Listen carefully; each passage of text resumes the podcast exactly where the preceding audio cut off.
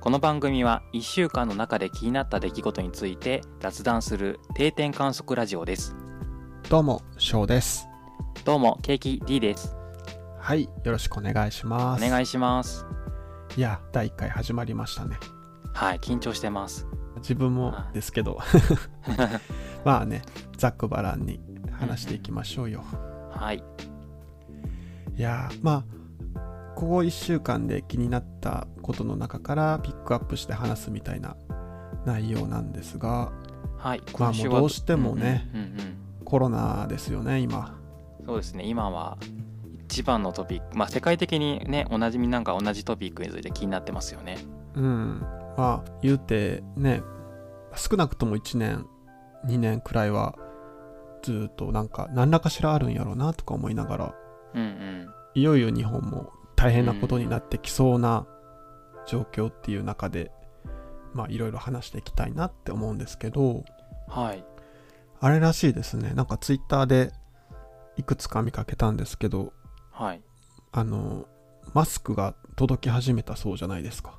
ああねすごいちっちゃい可愛いマスクがねえあれ控えめに言ってもやばいっすよねねなんか やばいですね見た目がちょっとねうんやばいですね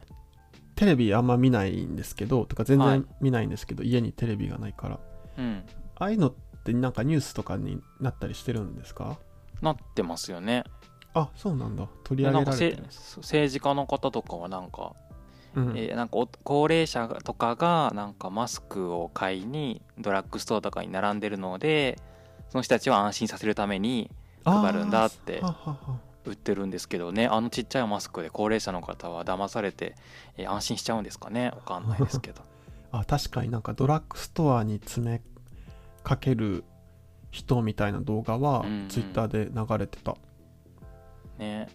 えーなんかそんな中ですねせおとついくらいかなベトナムが日本にね医療用マスク5万枚くれたらしくっておおでなんかベトナムはねそのイタリアとかフランスとかあのいろんな国にマスクを配ってくれてるらしくって、あそうなんですかベトナム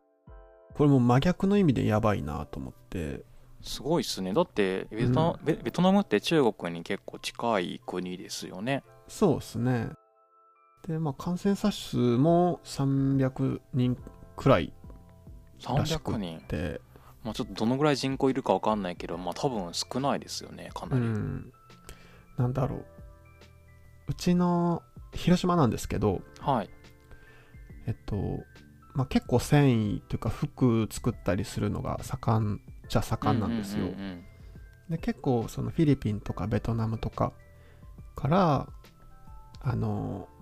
なんて言うんですかねあれ実習生みたいな感じであーあの技能実習生みたいな形であーそう労ですそうです労労働力としてあの使ってるやつですよねあそうですそうですなんか働きに来てくれてるんですけどやっぱそういう技術とかが突出してるんですかねああそうなんですかねなんかねなんそそもそもそのマスクを配る原因となったのはだからマスクを供給する能力とかまあえっ、と集めなんか集める能力そういうのが、んんんまあ、日本にちょっと今だから足り不足しているからですよねだからそういう能力政府としての能力がベトナムと日本でちょっと違ってるんだなってことがこれで浮き彫りになりますよね。うんあれなんですかねそもそもマスクって作るの大変なんですかねどう わかんない。なんか例えば愛媛のうん。今治だったかなタオル有名なとこあるじゃないですか、はいはいありますね。ああいうとことかなんか繊維系の会社ってうん結構日本多いってイメージがあるからうんうん。なんだろう例えばあのマスク2枚全国に配るのにうんいくらだったかな何百億かは使ってるらしいんですようんうんうんだからなんかそういう工場とかに50億ずつくらい配ってうん。大量生産しとかできんのかなと思ったり素人考えでうん、そうですね。思ったりしたんですけどなんかそれだったら仕事もできるしうんうん。ね雇用もできるんかなと思ったりしてまあでもそもそもねアベノマスクあのちっちゃいマスクを配るためにそもそも今作ってなかったそのあの可愛い、えー布マスクをうんうん作ってもらうお金たくさん払って作ってもらってるんだからうんうんまあねそういうこあとそはっかそっかあれもそ作っうてるんかそう現実には可能ではありますよね。あそっかあれも特注なんだ、うんねまあ、ちょっとあの細かいことは分からないですけどねあの医療用のマスクとその布マスクでその金金額あたりの生産能力がどのぐらいあの高いのかっていうのが分かんないから、まあ、もしかしたら布マスクの、ね、生産性が高いのかもしれないので、まあ、一概には言えないんですけどなんとなくねそ医療用マスクの方をたくさん作ってくれよっていう声はありますよね。うんでなんかこれまた別のニュースではい、ドイツもなんか今結構大変なことになってきててなってますね。あのなんか韓国にその視察に行ったらしいんですねその韓国ってうーん、まあ、ちょっと今実際どうなってるかわかんないんですけどはい、わりかしその抑えれてる方向に向かってるみたいなうんうんう状ん、況らしくて、そのどういう風にやってるのかっていうのを教えてもらいに行ってるらしいんですねドイツのうんうんうんうん人が。でねなんか日本もねその世界でそういう抑えられてるようなところうんうんなんかいろいろ聞きに行って教えてもらってもいいんかなとか思いながらうん、そうですね。うんなんかそういうことしてほしいなって思いなうんがうんうんらうね、ん。まあどうなんですかね。まあ情報交換は専門家同士ではしてるかもしれないですけどね。ああそううでしょ、ん、多分ワクチンとかそういう系はししてねそうですもんねそうですよね。なんか、うん、韓国に対してその今の与党がちょっと頭を下げて話に行きにくいっていうのはもしかしたらあるかもしれないですね。ああそれはあるかもね、うん、まあそこはちょっとねね、ぐっと飲み込んでほしいですけど。確かになんかあれですよねこの今そのコロナの影響でやっぱ政治で全然変わってくると思うんですよ暮らしが。うんうん。でなんかせ世界的に見てもこのコロナの対策で支持率が上がってるとことうん。上がってる、まあ、リーダーと下がってるリーダーがいて、はい。うん、やっぱ今ちょっと日本は下がり気味らしいですねうん。だからこれからちょっとどう盛り返してくるかみたいなとこはありますよね、そうですね。全然やっぱねまあなんだっけな10万円1人10万円でしたっけうんうんうん、配る寄み付たさいれなるのが、うんうんあるからまあそれは結構でかいんかなと思うんですけどそうですよねまあやっぱり何にしてもお金ですからねうん多分それがね多分それだけじゃなくってこれからどんどん出てくるんだろうとは思うんですけどねうんそれを期待したいですねね結構いろいろ声を上げるとやっぱ変わってきてますもんねうんうんなんか最初その金銭的な支援としてなんかお肉券を配るだとかっていううんうん、うん、意見、なんかまあね農林水産系の議員から出てきたみたいな、はいはいで次それにはなんか批判の声が殺到したら今度お魚券だって言い出して 林業券だみたいなちょっとふざけてんのかなって思ったけどはいね、はいなんかひあの批判というか声を上げ続けたからなのかちゃんとなんか現金給付みたいな話に持ってったり、えーとなんかね、あのーすごいは、えー給付する世帯を限って配るっていう話だったけどそれもねちゃんなんかもらえる人が実は少ないんじゃないかって言ったら全員に給付っていう話になったしあああの30万円のめちゃくちゃ複雑でしたよねもらえるかもらえないかをう診んでした断する、ね。あれすごいな考えた人、ね、あよくあんねな複雑なシステム考えれるわと思った、うんね、いろんなねきっとまあ法律とか制度とかを考えるとそうそれをなんか間をくぐるようにして作ってるから、ね、そういう一般の人には分かりにくくなっちゃって、ね、結局給付、えー、と申請するのがね難しくなっちゃったりしたら、ね、元の子もないですけどね。うん、なんか引っ越した時にインターネット契約する時の割引のやつを思い出しましたわあはは制度の複雑さが、うん そうなんかねキャッシュバックキャンペーンみたいなのがあったんですけどあーあるあるあるそれがはいはいはい1年後のいつからじゃないと申請できないみたいなね、なんかだから日本語が複雑すぎてまずそのそうそめうそう説明が分からなかったでもそれって翻訳したら多分あげたくないってことですよねそうですねできるだけその申請させないようにしようっていう、うんなな涙ぐましい努力を感じましたねね10万円はどうなんだろう勝手に来るのか申請しなきゃいけないのかどうだろうまあ、勝手にはね来れないですもんねその、うん直接渡すにしても口座に振り込まれるにしてもねどっちかを選ばなきゃいけなかったりもするしあーそうするとなんか郵便物がなんか届いてやっぱ申請しないことには来ないですよねまあ全然10万円でも助かるけどって感じですかねうんうんただなんかあの国会議員がねあのー歳費をえーと減らす2割ぐらい減らすみたいなああ話なんがか言ってましたありまねしたよ給ね料下げるかどうかみたいな、そうするときっと公務員とかにも影響してきてああそうっすよね給与カットとかになるとそれが何年も続いたら、ね、10万じゃ効かなくなっちゃうしうんうんうんで民間企業も結構公務員のあの給与水準っていうのを見てるからうんするとそれに合わせて下がってするとみんななんか総じて苦しくなっちゃうので余計なことしてくれたな国会議員と思ったんですけどあれ結構危険ですよねなんか気持ち的にはその政治家給料もらいすぎやろってなんかうんパッと見パッと聞きなんかん乗っちゃいそうじゃないですか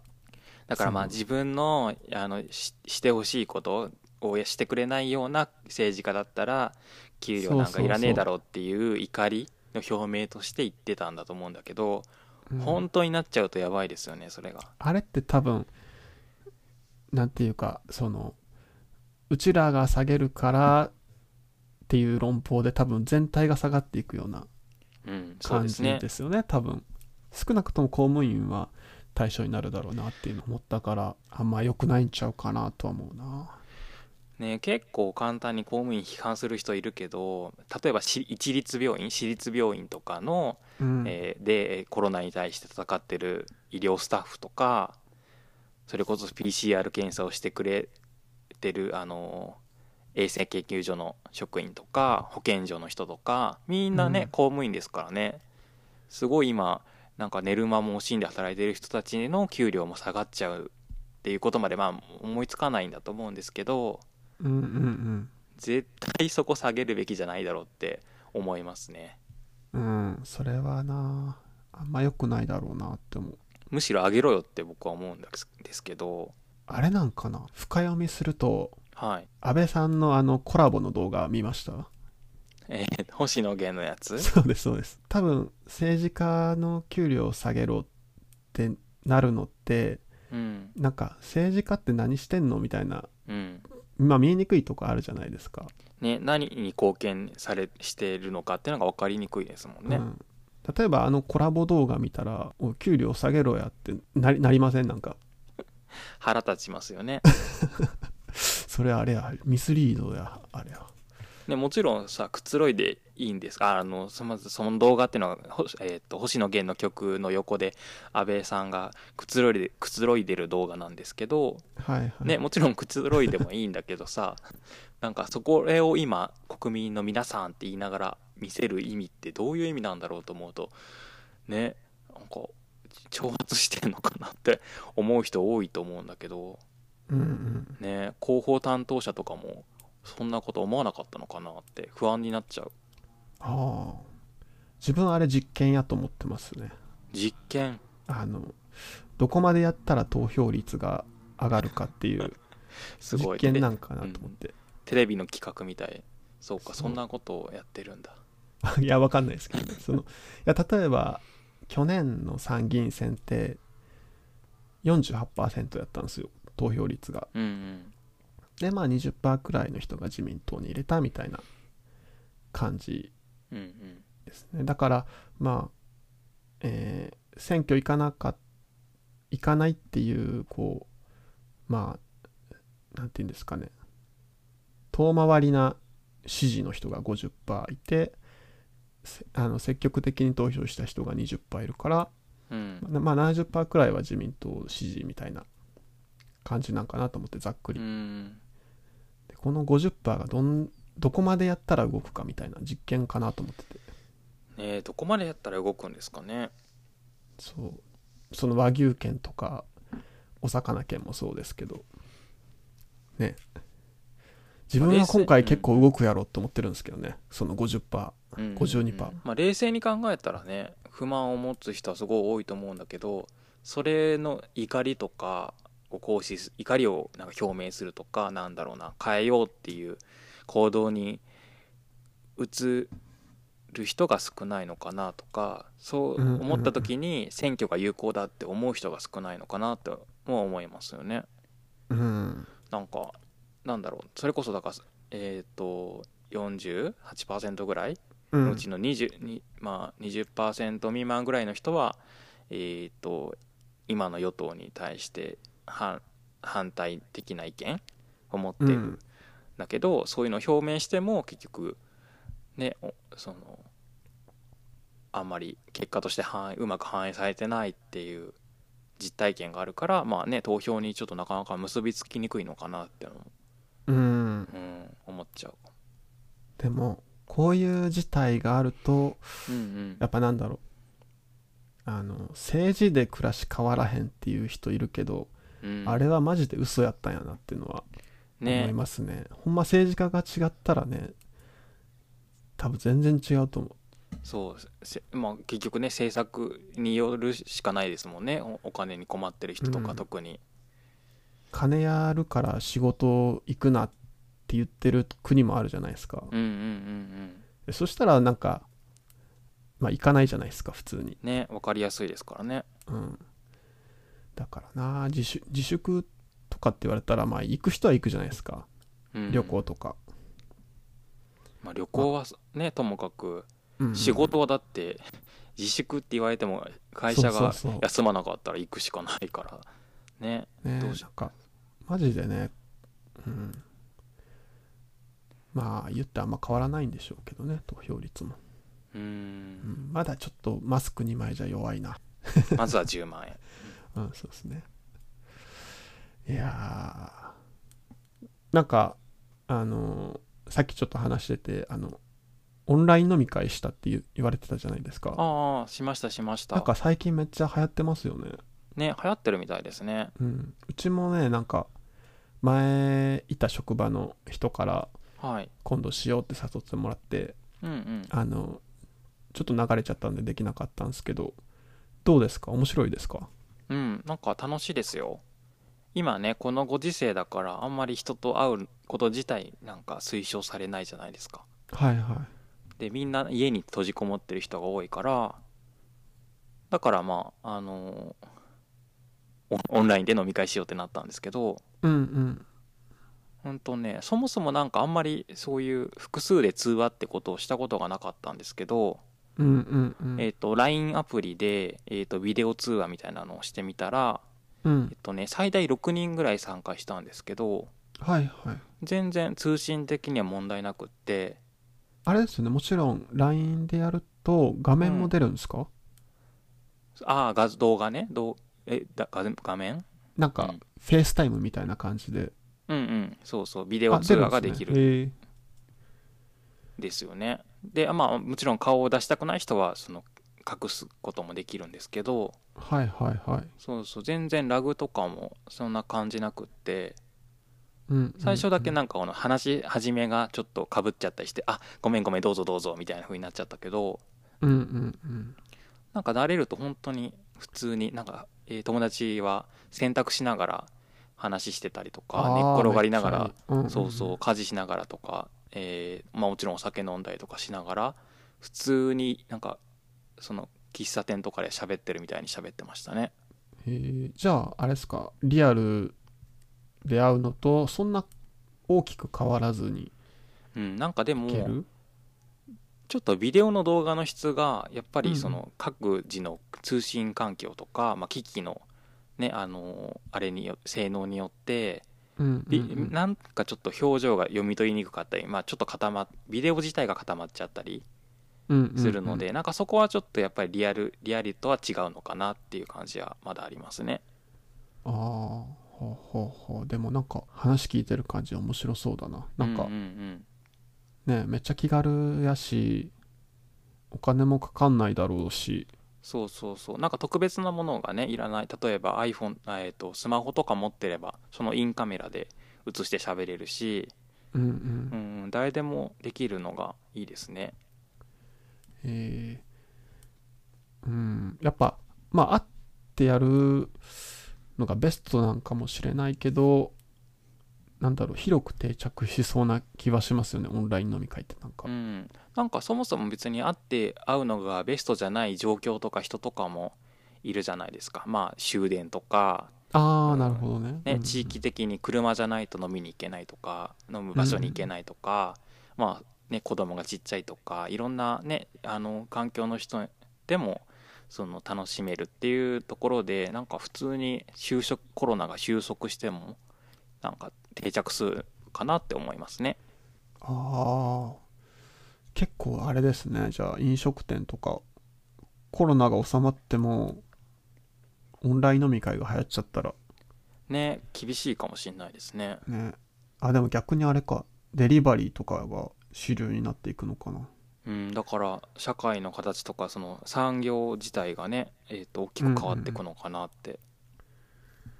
へえ面白そうだな、ね、これから伸びるものと伸びないもの、うん、なんかきちょっと残念だけど消えていくものとかがあるのかなって思うとねうんうんどうなるのか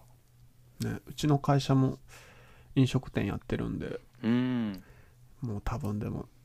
そろそろまあ広島なんでまだ店を閉めるまでは行ってないんですけどうんうんううんんまあそろそろでしょうねなんか自分も一個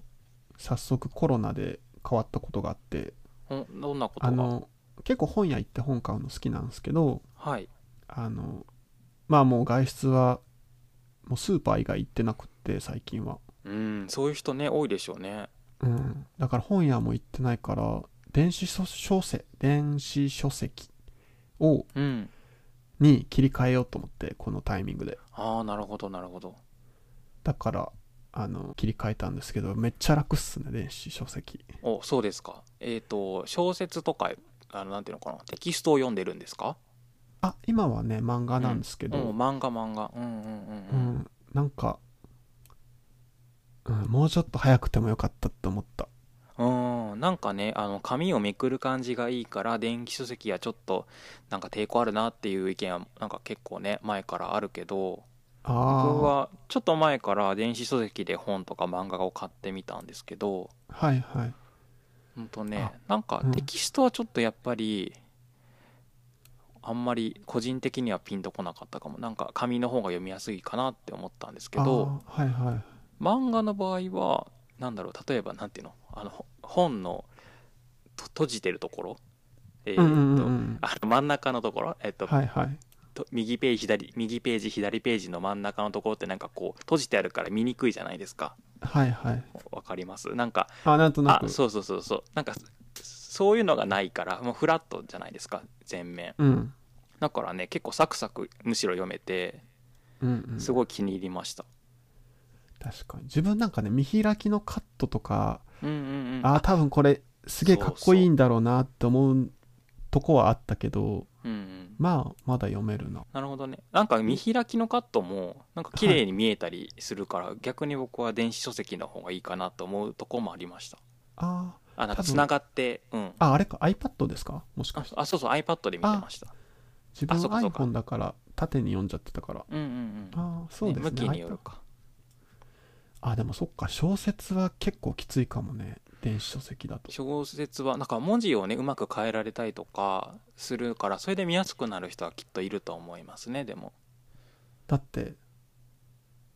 うんなんだろうミステリー読んでて、東野圭吾さんとか読んでてうん今自分が本の中のあうんうんどこを読んでるのかっていうの分かんないじゃない書籍ってなんか左左手の持ってるページの分量でうんうん今中盤なんか終盤なんか分かるじゃないですかね、中あのなんか触覚手手の感覚でとか重さの感覚でなんとなくあとわかりま何すよペねージで終わるみたいなあそれが電子書籍だったら急に終わるんか本当なんかほらページをあの動かすスライドバーみたいなのが、はい、ね、下下にあったり、まあ、環境によると思うけどうん、それで、まあ、あとどのぐらいかっていうのが、まあ、視覚的には見ようと思えば見れるけどそのか感覚感覚の感じ方はね違いますよね。ああなるほどいやーでもあのー、Amazon プライムではい、 「鬼滅の刃」っていうアニメを見ててうんうんうん今流行ってますよね。そうそうそうそれがね一番最後までがコミックで言うとね確か7巻くらいまでの内容なんですよ。ああアニメは7巻までの内容で止、ま、終わってるそんうですそねう。そうで本はね19巻まで出てるからおおなんか続きが読みたかったんですよ。うんうんうんそうですよね。で本屋さん行っても全然売ってなかったんですよね2あ売っ週て間くならいいん前ですか。うん、そうなんですよでなんだろうまあみんな考えることが多分一緒なのかそのうん6巻までは売ってるんですよああなるほど。だからアニメを 見てあの漫画を読むみたいな人が多い、うん、結も構う多アいんニですメよのね続きを今すぐ知りたいって人が本屋に詰めかけてそれ以降がごっそり買ってるんですね。そうだから電子書籍で買うと7巻から19巻まで一括で買うみたいなのができるからうんめっちゃ売り切れも楽とね思ってないし、ううんんこれはねうんでもなんか知り合いにそれを言ったらうんうんえーでもその電子書籍買ったところがなくなっちゃったらどうすんのって言われて、ああどうなるんですかね。ね、でも自分 Amazon だから多分 Amazon がなくなるのをあんま想像できないわって言っといたんですけど、うん確かにあんまあ確かにねなくなったらどうなるんだろうとかは思いますけど そっか Amazon プライムビデオだと他になんかどういうのを見てるんですか最近。あプライムですかうんえー、っとアニメだとうん「ドクターストーン」ってやつ見ましたよドクターストーンはいそれもそれはねジャンプであ鬼滅と一緒かああジャンプなんですけど個人的にはね「鬼滅」よりも面白かったですへえそうなんですか。うんうんうんなんだろうジャンプの中でどのくらい、えーどのくらいの人気ランキングなのかはちょっとわかんないけどえーでもなんか週刊「週刊少年ジャンプ」ですよねあそうですそうですうんであの最初の方なんですかその掲載順はあどうなんだろう自分ジャンプ読んでないからあそっかそっわかかんないコミックあそっかそっかビビデオで見てるんだもんねそうそうそうでもねそれも結局ねアニメの最後がそれも7巻くらいだったかなあそっかアニメもそうそうそうそうそっちも完結してるんですね一回そうで本は十何巻まで出てたからうーん結局それも途中から本を買ったって感じなんですけどはいはいえーどういうストーリーなんですか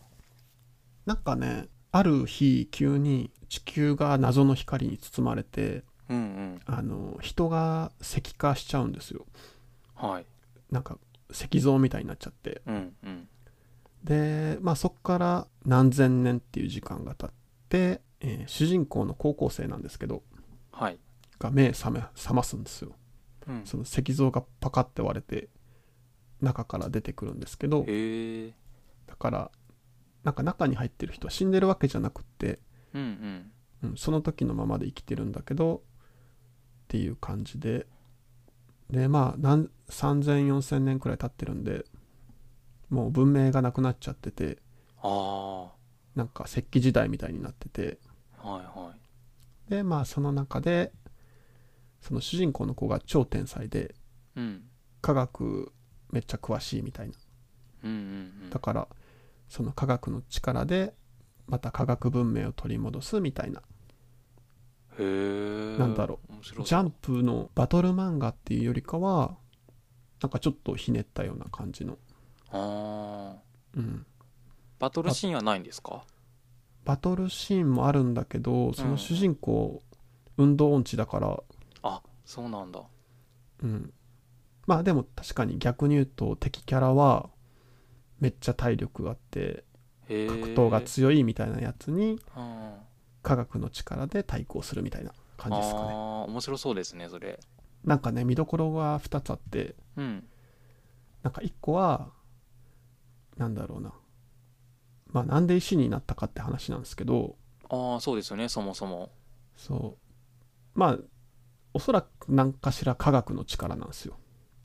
わわかんないけどどわかんないけどまだあそれは作中ではまだ明らかにそなっうてないそうただなんかそんなにそのファンタジーな話じゃないんですようーん SF っぽいってことですねそうそうだから科学っぽいなんかの力でなったのかなって感じなんですけど、うんうんでまあ原始時代になったんだけど主人公が科学を使うからうん要は科学で滅んで科学でまた元に戻そうとするみたいなうんうんなんかちょっと危ないかしいっていうかうんうんなんとなくわかりますかその科科学わで、かりますようんうん、滅んだのにまた科学でっていううんうんなんかそこの要は使いようみたいな感じの面白さとなんかうんうんうんうんうん、あとはねなんかね、まあ、最初火起こすとこみたいなとこが始まるんですけどうんうんなんかいろいろ作っていく中でこう普段当たり前に使ってるものがどうやって作られてるんかっていうのを知れるみたいなトリビア的な面白さがあってうーんというとえーっと例えばそうだな自分が好きな話で言うと、はいえーメガネをメ作ガるっネていう話があってああそっかその技術ももう失われてるんですねそのあ世も界ではうななんもないんですよだから石器を作るとこからあーみたいな感じなんですけどまあなんか女の子がいてうんなんかねその子はね文明を知らない世代の子なんですよもうすでにえっと生き残ってたってことああそうですなそうのでかすなうんそうで目が悪くってうんでもその目が悪いのが目が悪いなんて言うんだろうなそう医学っていうのもないからあその目が悪いっていうのがどういうもんなんかがよく分かってなくて、まうあ、んうん仕方がないものみたいな。でなんかその子になんだろうなんか話の枝葉みたいな感じでその薬を作るっていう流れであうんそのその薬を入れるガラスの瓶みたいなのを作ってたんですけどああそこからうんそうガラスもどうやって作るかみたいな話も出てくるんですけどはいはいはいで、まあ、そこでそのガラスでメガネを作ってあげるっていうシーンがあるんですけどああなるほどうんうんうんそうなんかそれすげえ感動したっていうかうんうんうんそうそうなんか良かったっすよなんかうん面白いですねうんそのうんいいっすよそれあとなんかねコーラとか作ったりもしてた、へえうん、炭酸をどう作るのかみたいな話とああじゃ確かあにコーラわかっんないてんどうやって作るのかっていう話とかえー面白いですねそうコそうーラねなんか確かに自分もコーラどうやって作るかわかんないからうんそうでもめっちゃねそれは3ステップくらいでうんうんできた、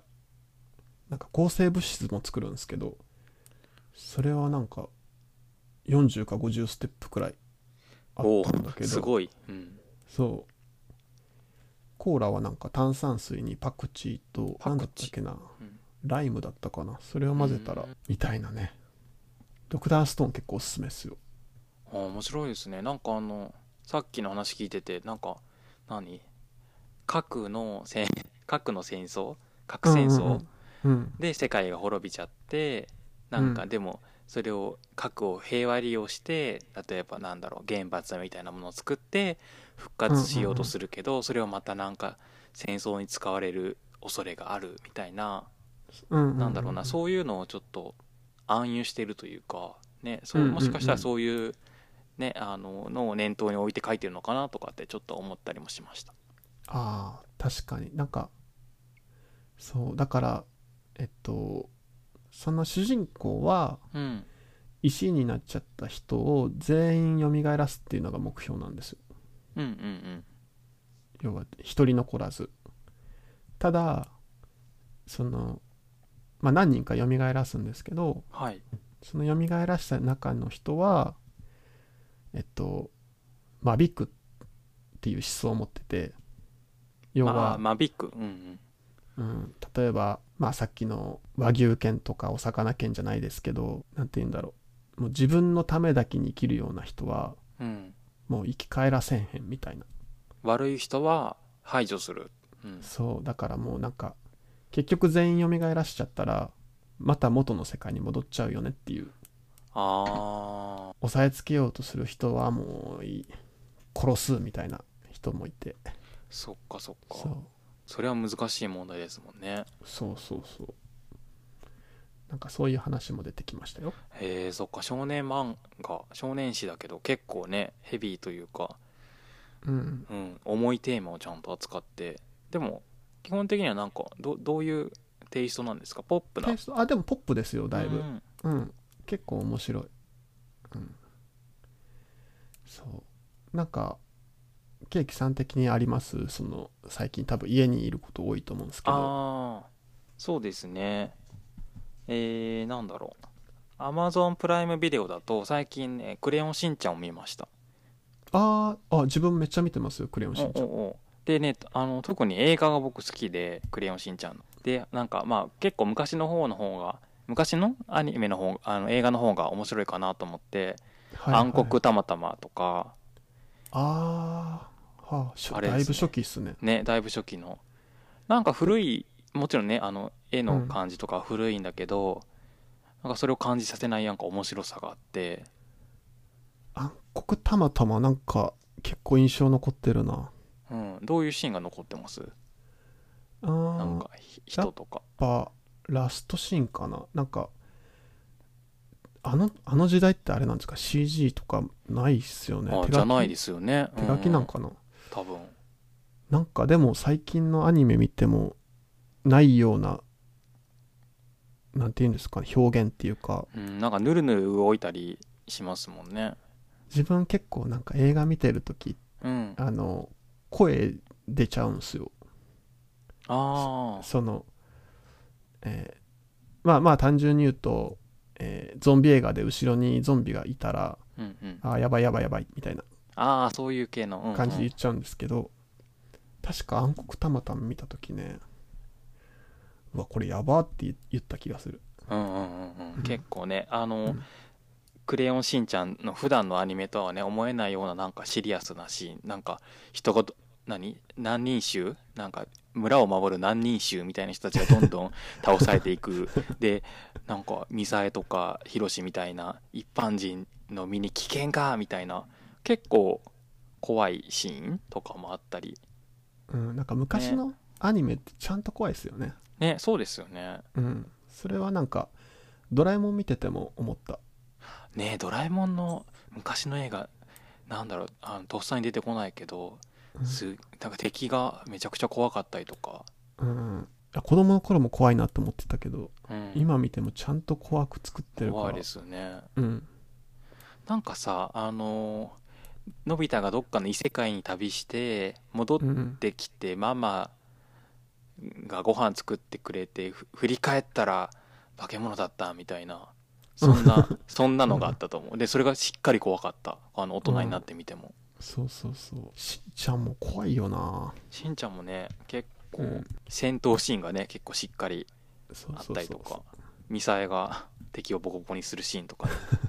しんちゃんしんちゃんの映画面白いからなそう面白いいからあとヘンダーランドも結構ねあの怖い感じのあやつだからあめっちゃ怖いなあれねあの昔見たよって人も見てない人もちょっと見返してほしいですうんうんうんあれもいいいい作品ですねうんだからこんな風に結構面白いコンテンツが配信であったりとかするしうんううなんかねサブスク解禁とか結構あの音楽でもああったーりするじゃんかないですかうん音楽は結構伸びてるらしいですねあやっぱそうなんですねこの状況下でうん、まあ残念ながらねこの状況下で結構苦しい思いをしてる人も、ね、何度かその支援とか受けて生き延びてほしいけど逆にこういうなんかひ人と人が触れ合えない状況だからこそ伸びるものって、ね、あるのかなって思ったりしますね。うんうんうんいやー、うん、まあねでもね早く収まってほしいうんで和牛券でねどっか外食したいですねですねその日を願ってます。まあね和牛券も本当にもらえるかは分かんないですけどもらえないですよ。ああなるほどはいじゃあ、えー第1回ということでどうも最後までお聞きいただいてありがとうございました。ありがとうございました。